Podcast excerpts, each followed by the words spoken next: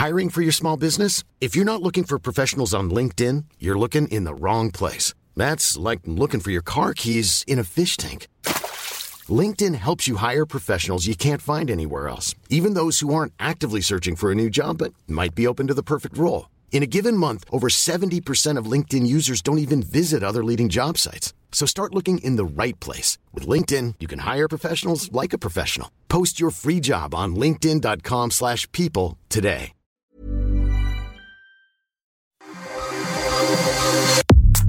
Nada más por convivir. Política, cultura y ocio con Juan Ignacio Zavala y Julio Patán. Iniciamos.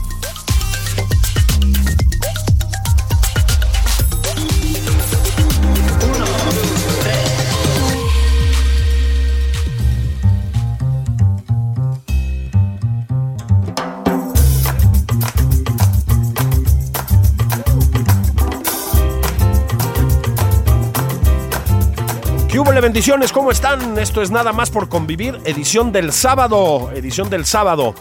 Está, mm, bueno, hay una, hay un campeonato mundial de fútbol, este, pero como nos va a masacrar Argentina dentro de un rato, mejor seguimos hablando de asuntos de interés nacional.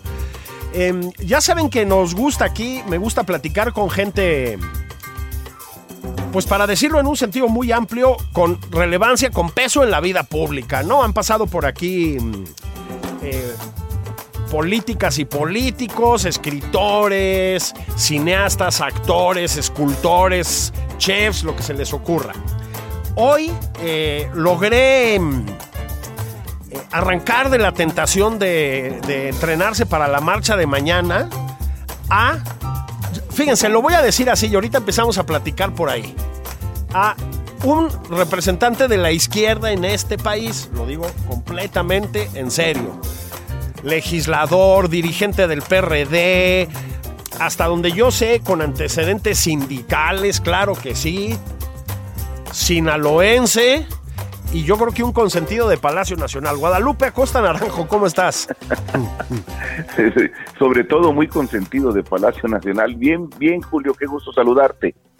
Oye, este, ¿ya te llegaron los 300 pesos para la marcha? No, fíjate que creo que no, no estoy, en, ahora sí que en esa lista no me han anotado todavía. No, eso es cosa. Mira, aquí el señor presidente que nos oye con mucho gusto. Este, señor presidente, el sobre del camarada Costa Naranjo, ¿qué pasó? Digo, yo sé que anda sobrado de, de seguidores. Este, en serio, Guadalupe, hay, hay una broma que no lo es tanto. Me gustaría escuchar tu opinión sobre esto. Que es que las marchas, cuando las convoca el presidente, y yo diría, sobre todo, cuando las paga el presidente y voy a usar el término conscientemente, sus empleados, no se llaman marchas, se llaman desfiles. Es un desfile, ¿no? Sí, hombre, no más falta que en un afán de recordar perfectamente los setentas y los ochentas pudiera revivir a don Fidel Velázquez, ponerlo a un lado de él en una tarima y ver pasar a las masas que van a adorar al amado líder, ¿no? Entonces él ahí muy, muy bonito, con la mano hacia adelante saludando a los contingentes y don Fidel a un lado sonriendo con sus lentes negros ah. eh, de los desfiles aquellos históricos del primero de mayo que le hacían a todos los presidentes con mucho papelito tricolor eh, volando desde las alturas para salpicar el pelo del cabecita de algodón y de esa manera agarrar un colorcito más, más, más, pues, un poquito más pintoresco, ¿no? Entonces, sí, es un desfile, no es una marcha. Cuando se organizan desde el poder público, cuando se organizan desde el Estado, eso no tiene nada que ver con un derecho ciudadano, sino con un autoelogio presidencial. Es un ejercicio de autoelogio derivado de una marcha, Guadalupe, la marcha en defensa del INE, que pues, no, nos metamos al, intercambio de cifras, este, yo creo que andaba un poquito la concurrencia, un poquito por arriba de las 8 mil personas que dice la jornada, o los 10, 12 que dice Martí Batres, ¿verdad? Pero, pues que la verdad, Guadalupe fue un éxito de convocatoria ciudadana, ¿eh? Sí, la verdad sí, que, que rebasó por todo el mundo, pero según Martí, esa marcha que había en el Auditorio Nacional, ¿no? Eso, Porque en el exacto. En, en el auditorio caben 10 mil gentes. Sí, sí. Entonces, este, 10 mil gentes en el auditorio. Entonces, la marcha cabía perfectamente en el auditorio según las cuentas claras, transparentes, nítidas del secretario de gobierno del- de la Ciudad de México. Es una marcha que rebasó la expectativa de cualquiera. Nadie en, en sus sueños más húmedos pensaban que la movilización podía tener el significado, la importancia, tanto por su número como por su contenido, por su manera de, de llevarse a cabo, que fue absolutamente pacífica, eh, lúdica, sin que nadie insultara a nadie, eh, familias enteras marchando por la calle y una característica que no había existido hasta, hasta hoy. Es la primera marcha nacional. Claro. Nunca había habido una movilización que se replicara al mismo tiempo en tantas ciudades en el país, ni la del desafuero, ni la que detuvo los bombardeos en el 94 en las zonas zapatistas, Ajá. ni la del Yo Soy 132. Esta es la primera marcha que de manera espontánea y convocada por ciudadanos se organiza en más de 60 lugares del país al mismo tiempo, eh, sin cabezas visibles Sí, sí. y eh, con un mismo ideario y objetivo que era la segunda característica, no defender a un candidato, no Sí, pelear por un fraude electoral, no protestar por una masacre, sino por un valor etéreo que parece que por ahí circula en, en la vida nacional que se llama democracia. Eh, Entonces, es. la gente sale no alrededor de un líder, sino de una causa, y sale en todo el país al mismo tiempo sin tener una cabeza visible. Eso hace distinta la movilización del domingo 13 a cualquier otra movilización que se haya dado en México según mis registros. Y, y no es poca cosa lo que, lo, lo, lo que, lo que significa eso para la vida nacional. Fíjate que yo, yo creo que tiene muchos significados positivos y te lo pregunto porque además tú lo conoces, Guadalupe. Yo no sé para el presidente, y esto lo pregunto con completa seriedad, estoy tratando de entender, a ver si tú lo entiendes, lo que significó realmente para él esta marcha. A ver, creo que la reacción, o sea, el desfile de, de este domingo, de mañana, este, pues creo que es una reacción no solo, digamos, que lo desnuda de una manera muy fea, lo, digo con toda franqueza, sino que mm, pues lo revela como una persona pues ardida, es decir, no encuentro otra forma de decirlo. No tiene pies ni cabeza contestar con una marcha oficialista, una marcha ciudadana, creo, tú dímelo. Y creo que tiene mucho que ver con un entripado, ¿no? Con un, pues con un berrinche o no. Sí, sí, sí tiene que ver con su molestia, eh, porque además no caímos en su provocación.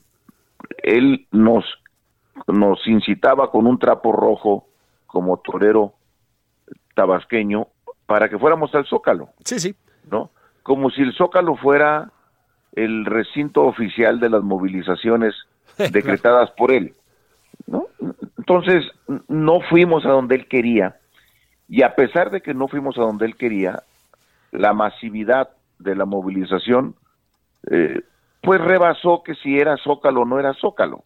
Él, él está enojado, molesto, y ahora responde con una movilización oficial para el día de mañana, para demostrar que él sigue siendo el dios del Zócalo Sí, sí, sí. el rey de las calles, que es un instrumento de control interno, Julio, porque todas sus corcholatas a él les va a decir mañana, ya ven, yo soy, sigo siendo el dios del zócalo y nadie vale por ustedes, Claro.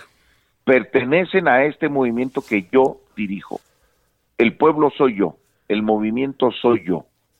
El- el- la, la- la movilización soy yo y entonces yo voy a conducir la transición de gobierno en 2024 y quien se me salga del huacal no tiene nada que hacer porque el pueblo soy yo.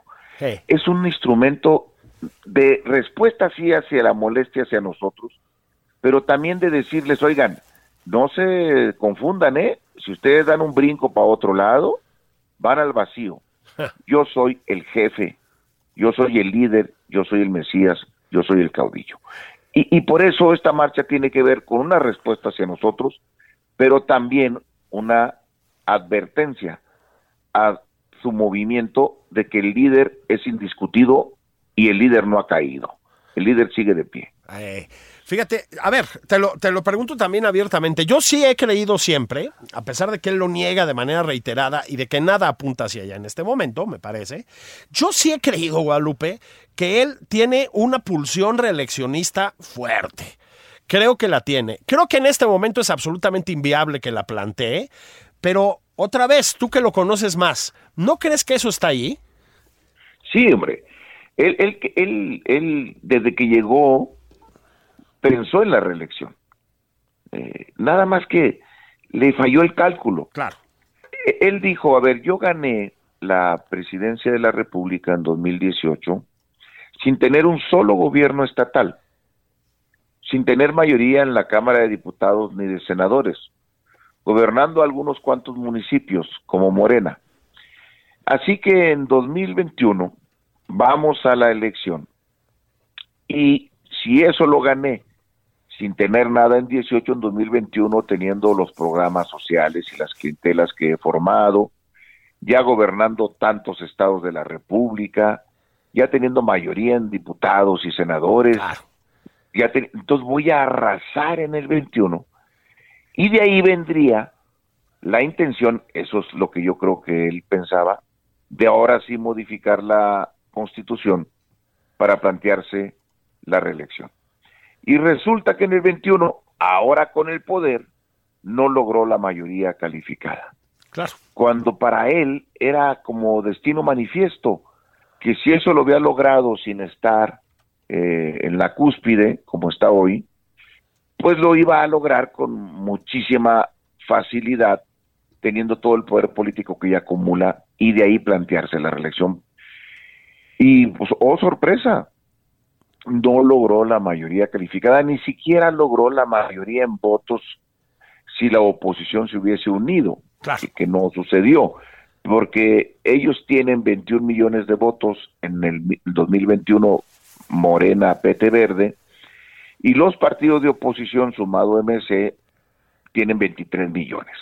Entonces, se, se le fue Ahora no va a lograr, y, es un absurdo, como tú dices, no, no tiene sentido plantearse la reelección que él desea, y entonces decidió, pues, cambiar a su héroe favorito, que es Juárez, por calles. Claro. Y ahora está planteando el maximato. Y ando buscando un nopalito o una nopalita para que vaya una vez por mes hasta un rancho, un rancho de nombre memorable allá en, en, Chiapas, a que le dé sus sabios consejos mes con mes de cómo llevar el gobierno. Entonces, ahora quiere el maximato, Julio. Y en eso es en lo que está eh, aplicado el señor presidente. Sí, yo no estoy seguro, y, aquí venía mi siguiente tema, yo no estoy seguro de que con mucha fortuna, Guadalupe, se oye mucho por ahí, tú ves a la comentocracia chaira, si me permites usar este término técnico, decir, la oposición está vacía de candidatos, no hay nadie y tal. Ok, no vamos a entrar en eso. Mi pregunta es, ¿y el oficialismo? O sea, ¿a ti te parece, Guadalupe, que están así unos super candidatos, candidatas por ahí? Yo creo que ese cálculo tampoco lo hizo muy bien el presidente, ¿no? Es que no, como él, como todo se centra en él, nadie más puede crecer eh, los candidatos o las corcholatas, para no quitarle la originalidad de, de, la denominación que él les ha puesto, pues tratan de mimetizarse con él. Ya, por ejemplo, Adán Augusto hace cada vez más pausas al hablar, ¿no? Ya, ya hasta pudieran comercializar, meter un spot de vez en cuando entre las pausas y con eso, con eso pudieran financiar sus campañas. O, o Claudia eh, juega béisbol, ¿no? ya, ya juega béisbol la muchacha, ya se sale que saca fotos eh, fundada en su traje de beisbolista. Sí, sí, sí, sí. Se mimetizan, se mimetizan. Claudia dejó de ser jefa de gobierno para volver a ser regenta con una particular alegría eh, de, de y, y tratar de quedar bien con el dedo divino que es el que va a resolver quién es la candidatura. Pero que tú digas, Uta, que son unas castañuelas. Sí, no, sí. Alegres. Hombre, la gente les tira flores cuando pasan por la calle. No, pues, son también, tienen razón, y, y yo no, no discuto que en verdad acá en la oposición no haya un dechado de, de candidaturas también rebosantes, pero las de ellos eh, este, son francamente también trágicas. Eh, y todo eso es porque una persona no admite que otros se desarrollen con sus propias cualidades, sino tienen que ser fieles, Claro. tienen que ser seguidores, tienen que adorar por las mañanas y las tardes al amado líder. Y, y- y eso no les permite desarrollar su propia personalidad. Y, y- y estamos en esta tragedia nacional.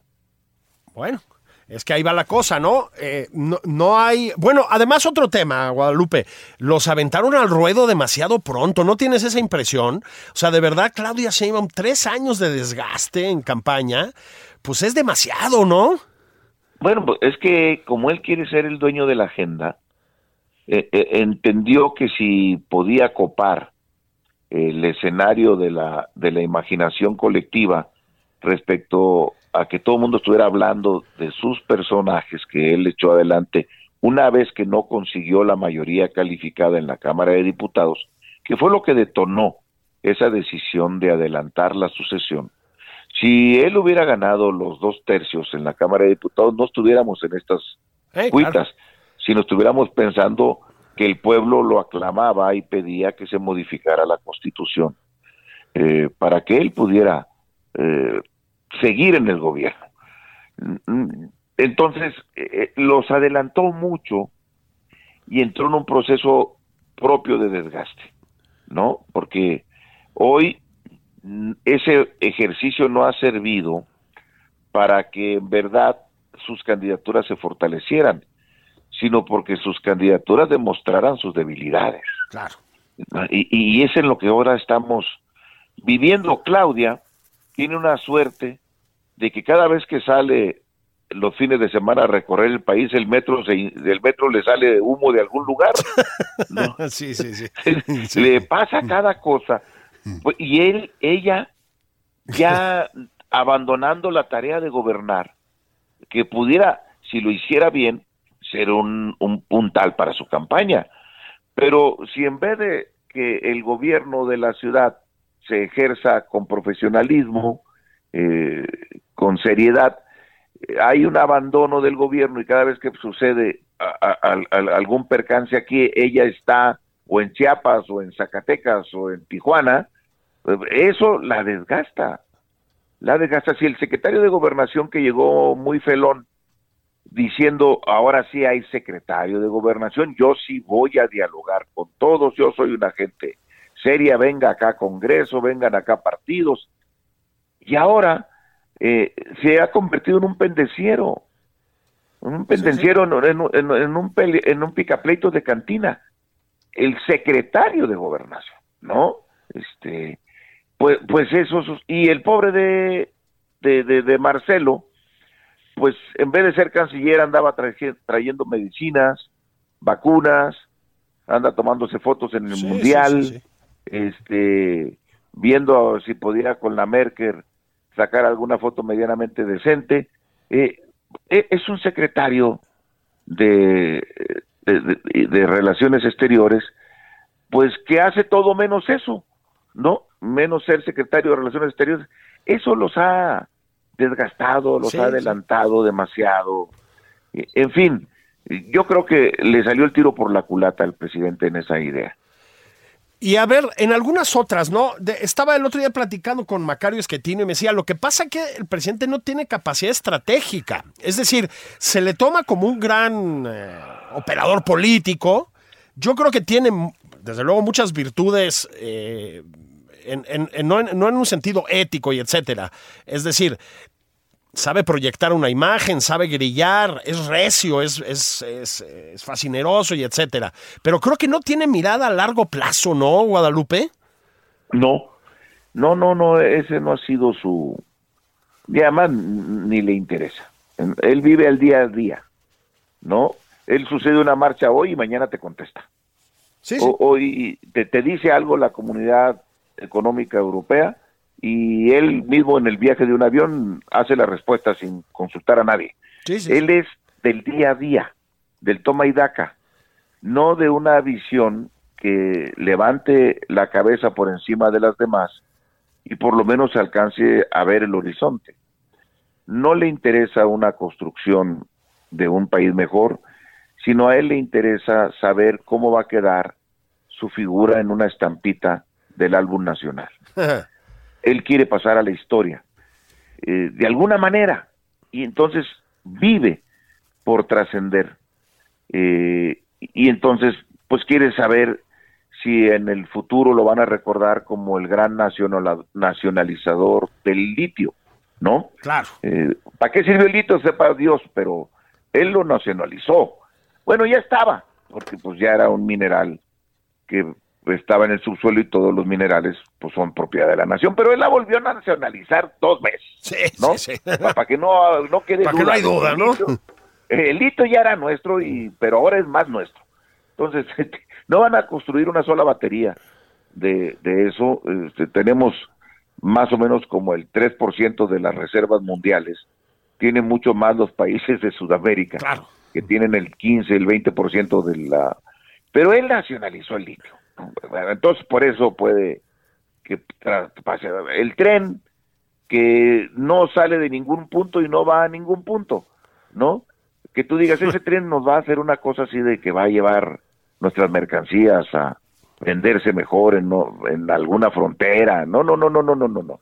Pero él hizo su tren, está haciendo su tren.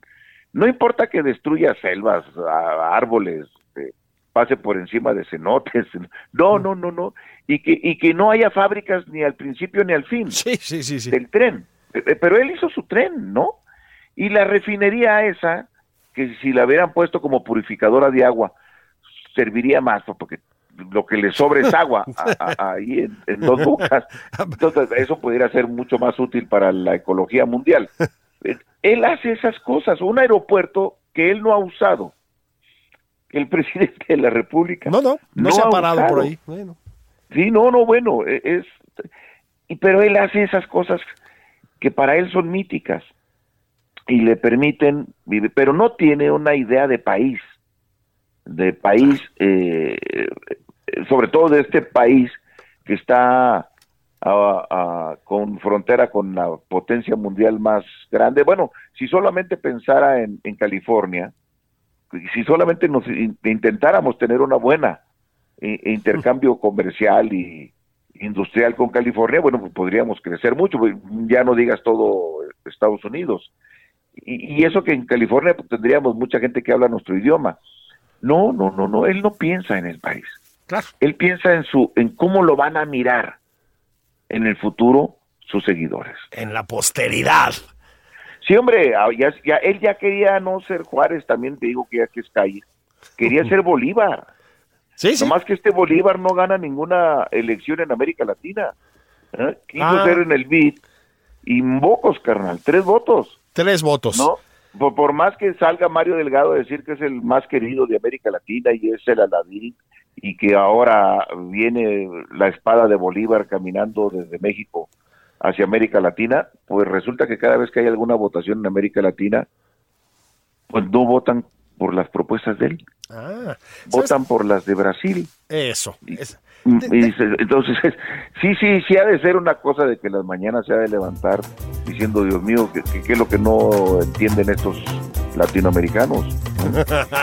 Déjame hacer una pausa entonces, Guadalupe, y vamos a hablar de latinoamericanos y si te parece, de eso que se llama la izquierda, cosa de la que tú entiendes mucho. Estamos en nada más por convivir. Ya saben que aquí no tardan las pausas. Venimos de volada. Estoy platicando con Guadalupe Acosta Naranjo. Estamos este, pues, eh, esperando los 300 pesos para ir a la marcha de mañana domingo, pero no llegan. Señor presidente, ahí le encargamos, aunque sea un frutzi, alguna cosita. Vamos a pausa.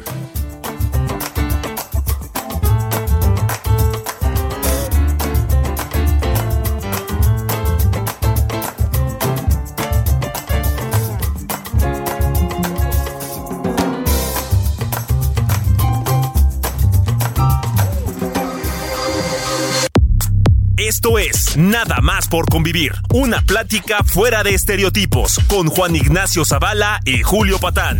Regresamos.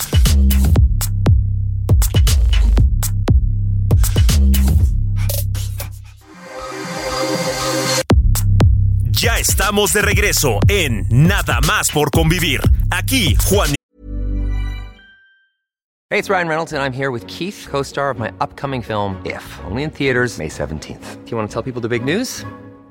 All right, I'll do it. Sign up now and you'll get unlimited for $15 a month in six months of Paramount Plus Essential Plan on us. Mintmobile.com slash switch. Upfront payment of $45 equivalent to $15 per month. Unlimited over 40 gigabytes per month. Face lower speeds. Videos at 480p. Active Mint customers by 531.24 get six months of Paramount Plus Essential Plan. Auto renews after six months. Offer ends May 31st, 2024. Separate Paramount Plus registration required. Terms and conditions apply if rated PG.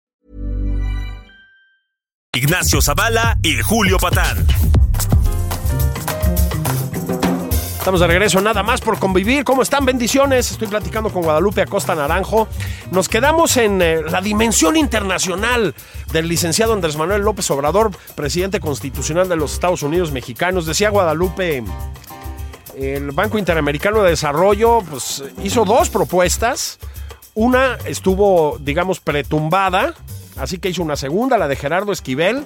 Tres votos. El gran líder de América Latina, el gran referente, tres votos.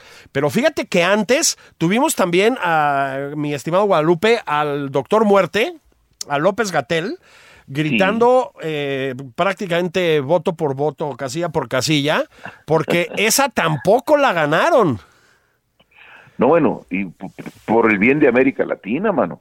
O sea, si este personaje que dijo que en el escenario catastrófico, el peor que podía existir para México íbamos a tener 60 mil muertes Ah, sí.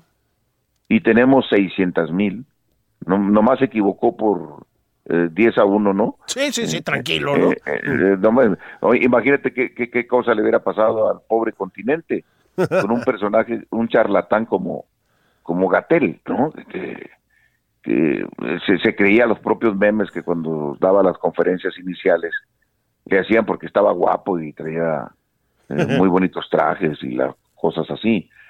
No, no, no, no, el presidente, y mira, ahora acaba de suceder, estuve mirando la, la eh, conferencia que dio junto con, con Boric, Eso, ajá. ¿no? Y, y el pobre Boric con una cara que decía, Dios mío, ¿dónde me trajeron? No, no, no, no. no. me hubieran avisado de, de- de a qué venía. Y luego su comparecencia en el Senado de la República, donde Boric pues hace un deslinde de Nicaragua, Claro. que es indispensable para cualquier demócrata del mundo, de un personaje que hoy gobierna Daniel Ortega Nicaragua y que en su última elección presidencial detuvo a todos los opositores Así y al es. que no lo, lo sacó del país. Así es. ¿no? El que se alcanzó a apelar, ¿no? Por, por patas y, y se fue, pues no fue encarcelado, pero el que se medio descuidó lo detuvo. Y Andrés, es su cuate. Su cuate. Y, y, y Boric, pues, yo creo que no lo van a volver a invitar jamás a, No, no, en, no, no. en lo que resta del, del sexenio. Y, y va y se deslinda en el Senado de la República y lamenta los feminicidios en, en México. Exactamente. Eh, eh, esas cosas para él han de ser bofetadas. Mm, No, no vino a hacer una elegía del líder latinoamericano, del nuevo Bolívar que nos cuenta Mario Delgado es Andrés Manuel, sino vino a hacer dos puntuales deslindes Claro. respecto a quiénes son izquierda democrática y quiénes se llaman izquierda cuando en verdad son unos autoritarios populistas que eh, nomás nos manchan mano a los que venimos de la izquierda y ahora que yo digo que soy de izquierda, tú eres de antes, no espérenme tantito, hay niveles. Sí, sí, no, sí, no, no, no, este, este personaje es todo menos izquierda. Por lo menos izquierda democrática no lo es. puede ser una izquierda autoritaria que la hay, la Claro. existe en el mundo, pero Conservadora. izquierda democrática, pero pero ni de chiste, mano. Ahí, ahí iba yo entonces, ¿no? Fíjate que creo que no son tiempos fáciles, Guadalupe, a ver si estás de acuerdo, para esa izquierda de la que tú hablas, la izquierda democrática, la, la izquierda civilizada, pues, para decirlo en esos términos, ¿no? Son horas bajonas, ¿no? Está complicado, yo creo que va a regresar, desde luego, pero no ha estado fácil. No, no, no, no, la verdad es que, a ver, el sistema de partidos en México y en muchos lugares del mundo están en crisis. Sí, sí. No solo, pero, pero en México particularmente, pues hay que platicar nuestro país, vi- vive un, un retroceso, un, un descrédito que- bien ganado.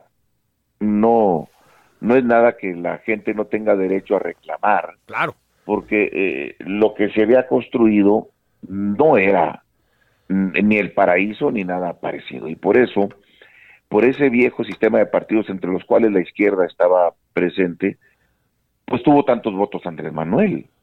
El desencanto, la molestia, el enojo, eh, hizo que una persona que dijo que iba eh, a, a hacer dos cosas, por el bien de todo, primero los pobres, combatir la desigualdad y acabar con la corrupción.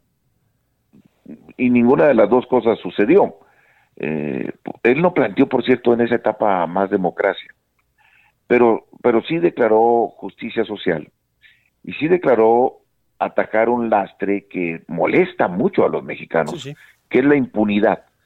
No es porque no haya ejemplos de que otra gente robe o utilice, sino porque se queda impune, ¿no? Eh, y Andrés hizo las dos cosas contrarias a lo que fueron sus dos grandes motores.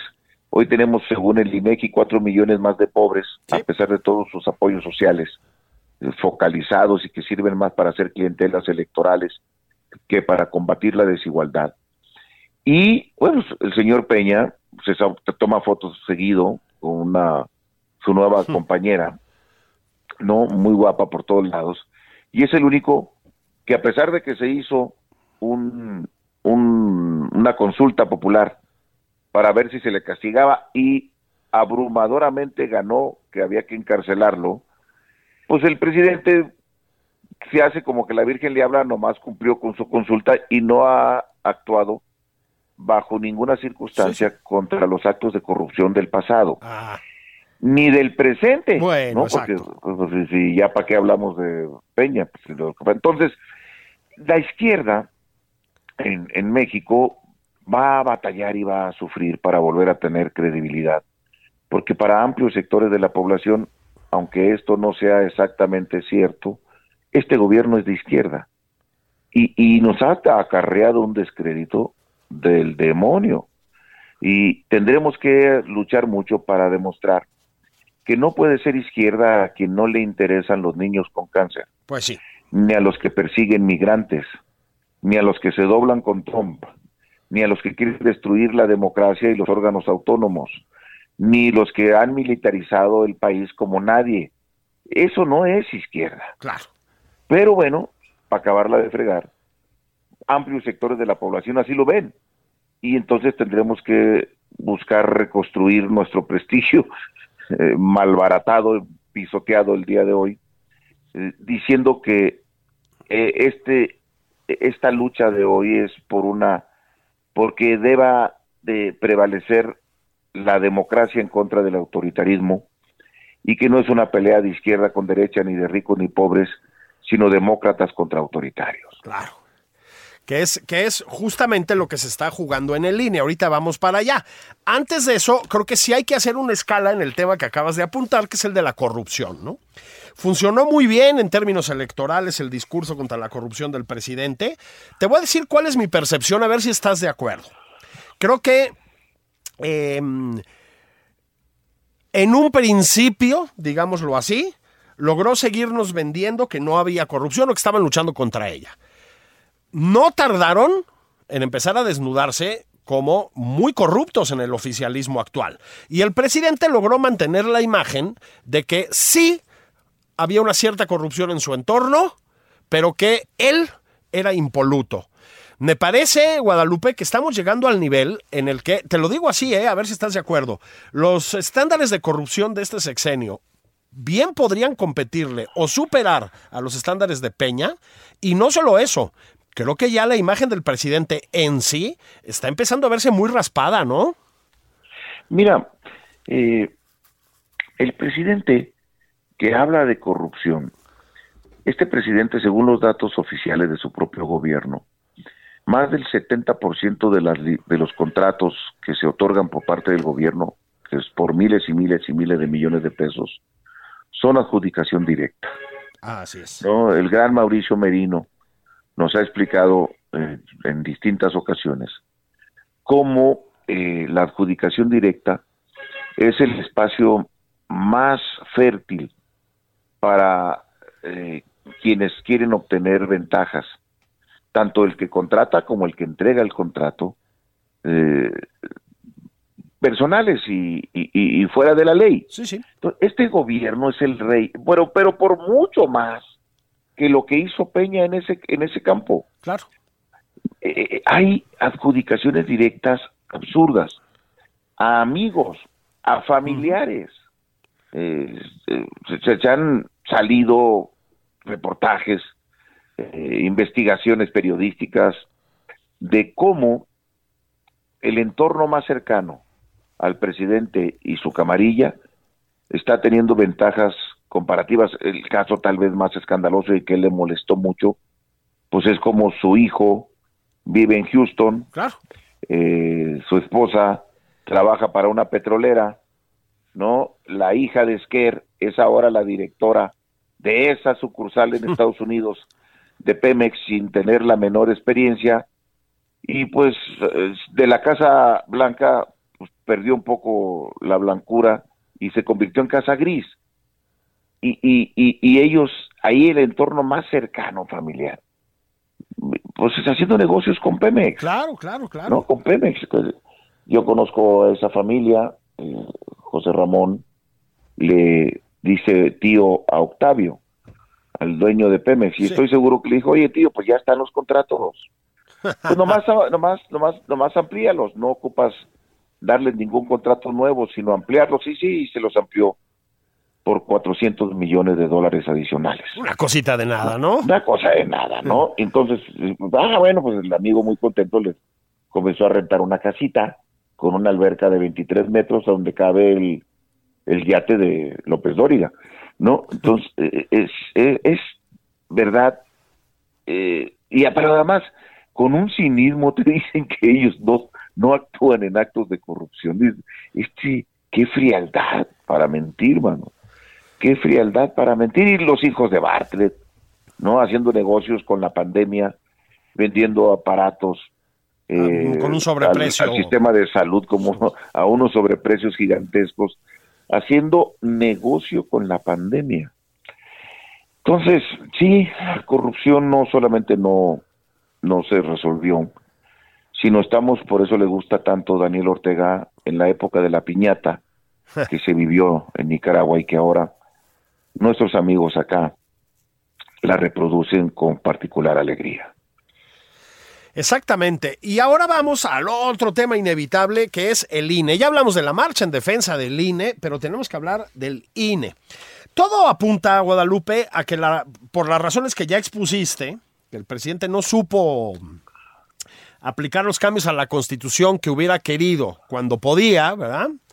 Este, todo apunta a que la, mm, la reforma constitucional contra el INE, porque sí es una reforma contra el INE, no va a prosperar, ¿no? Digo, nos llevamos un calambrón muchos ciudadanos hace poquito con la reforma militarista que, que nos aplicaron, pero creo que esta no va. ¿Tú cómo la ves?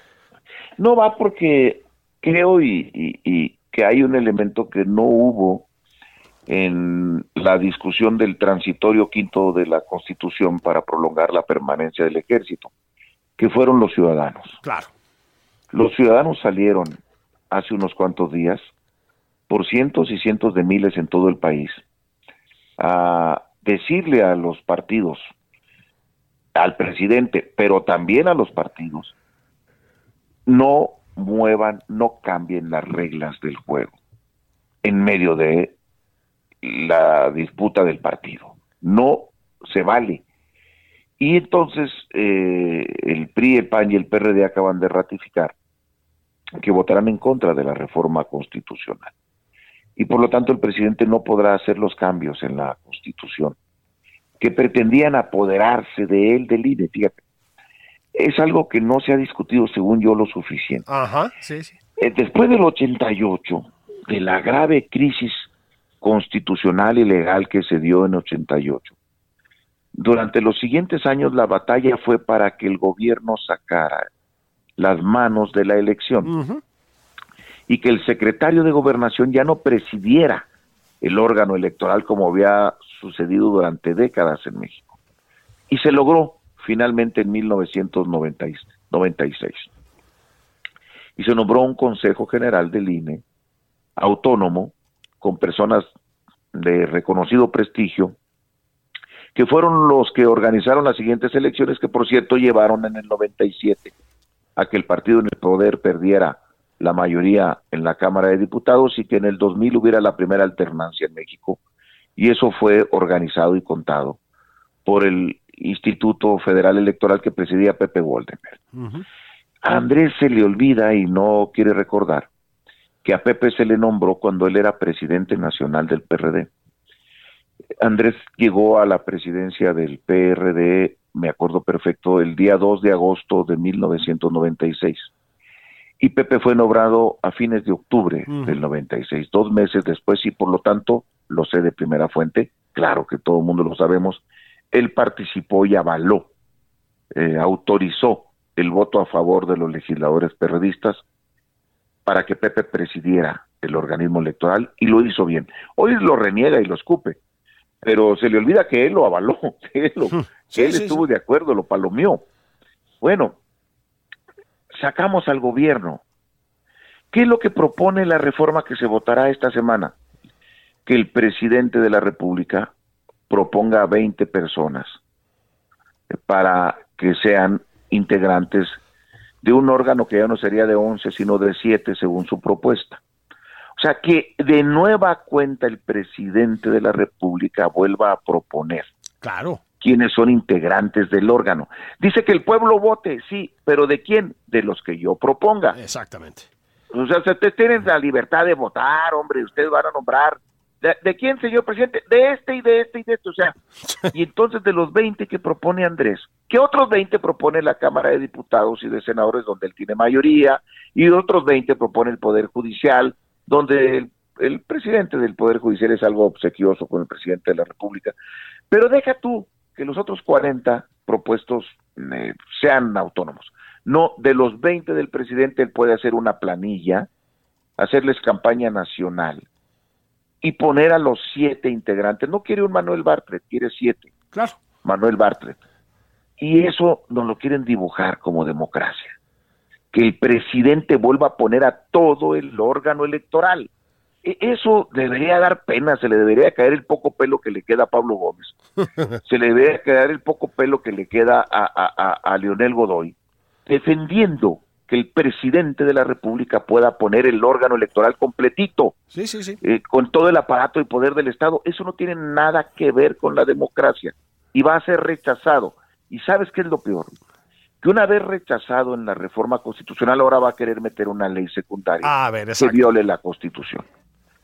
Va a venir con cinismo a decir, sí, soy Juan Pistolas y nomás la mía es la que vale. Y por lo tanto ahora voy a modificar la ley violando la constitución y qué. Hagan lo que quieran. Y ya le salió alguna vez, ¿eh? Ya, ya lo hizo ahora con la militarista. Claro. Eso fue lo que hizo exactamente y el Poder Judicial nomás no resuelve controversias que tienen ya casi dos años y no resuelven y por lo tanto sigue aplicándose una ley inconstitucional en materia de seguridad pública y ahora va a querer hacer algo similar con la ley que regula las reglas del juego democrático en México. Entonces, de, de, ese tamaño es el autoritarismo y de ese tamaño es el riesgo que vive México en estos días. Bueno, es que, exacto, y allá iba yo, ¿no estás preocupado? ¿No estás preocupado con la Suprema Corte? Sí, sí, claro, sí, claro, la, la, una Suprema Corte que en vez de ser de respetabilidad cada vez se parece más a la de tres patines, ¿no? o sea, eh, es francamente el gran hoyo negro que tenemos en este país, porque el Congreso y el Poder Ejecutivo, eh, si las reglas electorales se mantienen, pues estarán en juego y serán los ciudadanos los que decidan las mayorías. Pero en el Poder Judicial, eh, la forma en que el presidente se está apropiando del poder que debería ser el equilibrio, el equilibrio eh, en el país, pues mira lo que hacen, ¿no? es francamente lamentable. Eh, sí, sí, sí estoy preocupado y, y, estoy preocupado porque este presidente no admite que debería de haber existir una división de poderes, no admite que el poder legislativo actúe. Eh, el dictamen que se va a discutir eh, el martes o el miércoles sobre la reforma constitucional, se analizaron, el, el, dictamen tiene 900 páginas, Julio. Se analizaron más de 100 propuestas que estaban ahí en el seno del Poder Legislativo en la Cámara de Diputados sobre materia electoral. Se, analizaron 100, pero el dictamen reproduce íntegramente el 100%, la, solo una propuesta a la presidencial. No le volvieron a mover ni una coma, a pesar de que tenga 900 páginas de análisis de otras 99 propuestas. Pero de las otras 99 no les pareció a la mayoría morenista atendible un solo renglón y reproducen íntegramente tal cual llegó la propuesta presidencial. Pues eso es la desaparición, la abdicación del poder legislativo a ejercer sus facultades. Bueno, pues el presidente así le gusta el poder legislativo y así le gusta el poder judicial. Y por lo tanto, la división de poderes, el presidente de la República la está anulando para concentrarlo a uno sol, a un solo poder, el gran poder, el de él. Avísame, Guadalupe, si te llega el, el, sobre con los 300 pesitos y el fruits y todo eso, aquí no, no ha llegado nada tampoco. Todavía no te llega nada, fíjate Julio. Que el, el sándwich y todas estas cosas. Es que, seguramente tú irías vestido de rosa, con una camisa rosa, y entonces ese color está prohibido en la marcha del domingo. A todo ah. aquel que vaya o se ir con una playerita rosa, creo que será expulsado del paraíso y lo mandarán al infierno de traidores a la patria. Híjole, imagínate, te pueden hacer un, ¿cómo, le llaman? Un paredón pacífico. ¿Te acuerdas del paredón pacífico? Qué cosa, ¿no? El, el, bizarro absoluto. Oye, Guadalupe, qué bueno hablar contigo. Hace rato que tenía ganas de platicar en extenso contigo. Muchísimas gracias, en serio. Disfruta mejor el Mundial de Fútbol. Tampoco es que los mexicanos tengamos muchas oportunidades, pero bueno, este, danos un, un motivo de aliento, por favor, después de todo lo que escuchamos. Mira, que, yo creo que vamos a lograr un empate de uno a uno con Argentina en un rato más. Eso, es por lo menos lo que, lo que yo deseo, son mis sueños guajiros.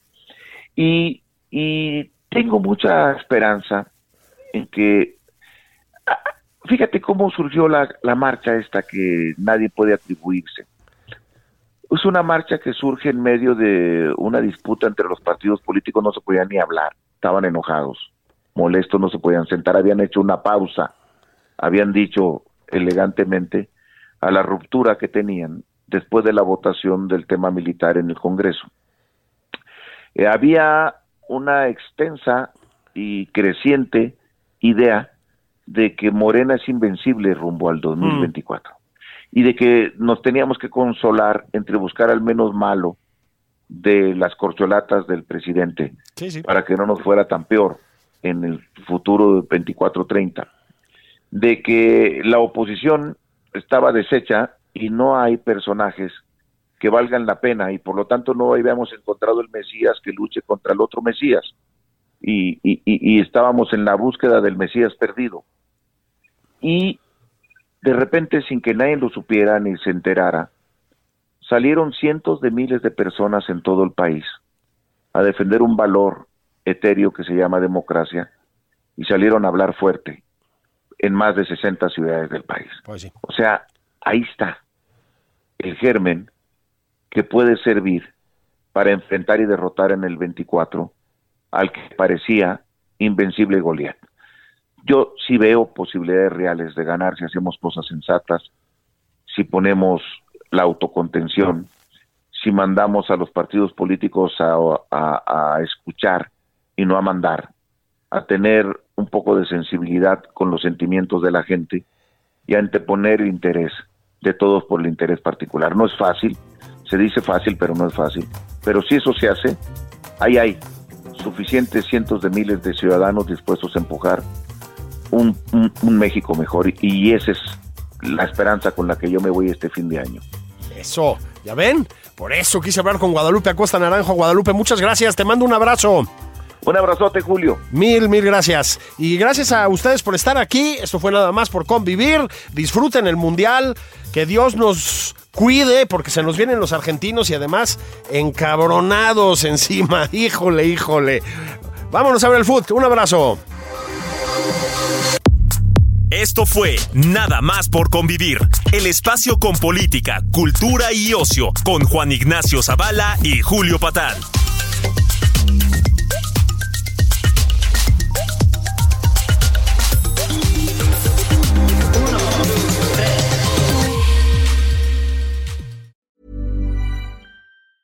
Even when we're on a budget, we still deserve nice things. Quince is a place to scoop up stunning high-end goods for 50 to 80% less than similar brands. They have buttery soft cashmere sweaters starting at $50, luxurious Italian leather bags, and so much more. Plus, Quince only works with factories that use safe, ethical, and responsible manufacturing. Get the high-end goods you'll love without the high price tag with Quince. Go to quince.com/style for free shipping and 365-day returns.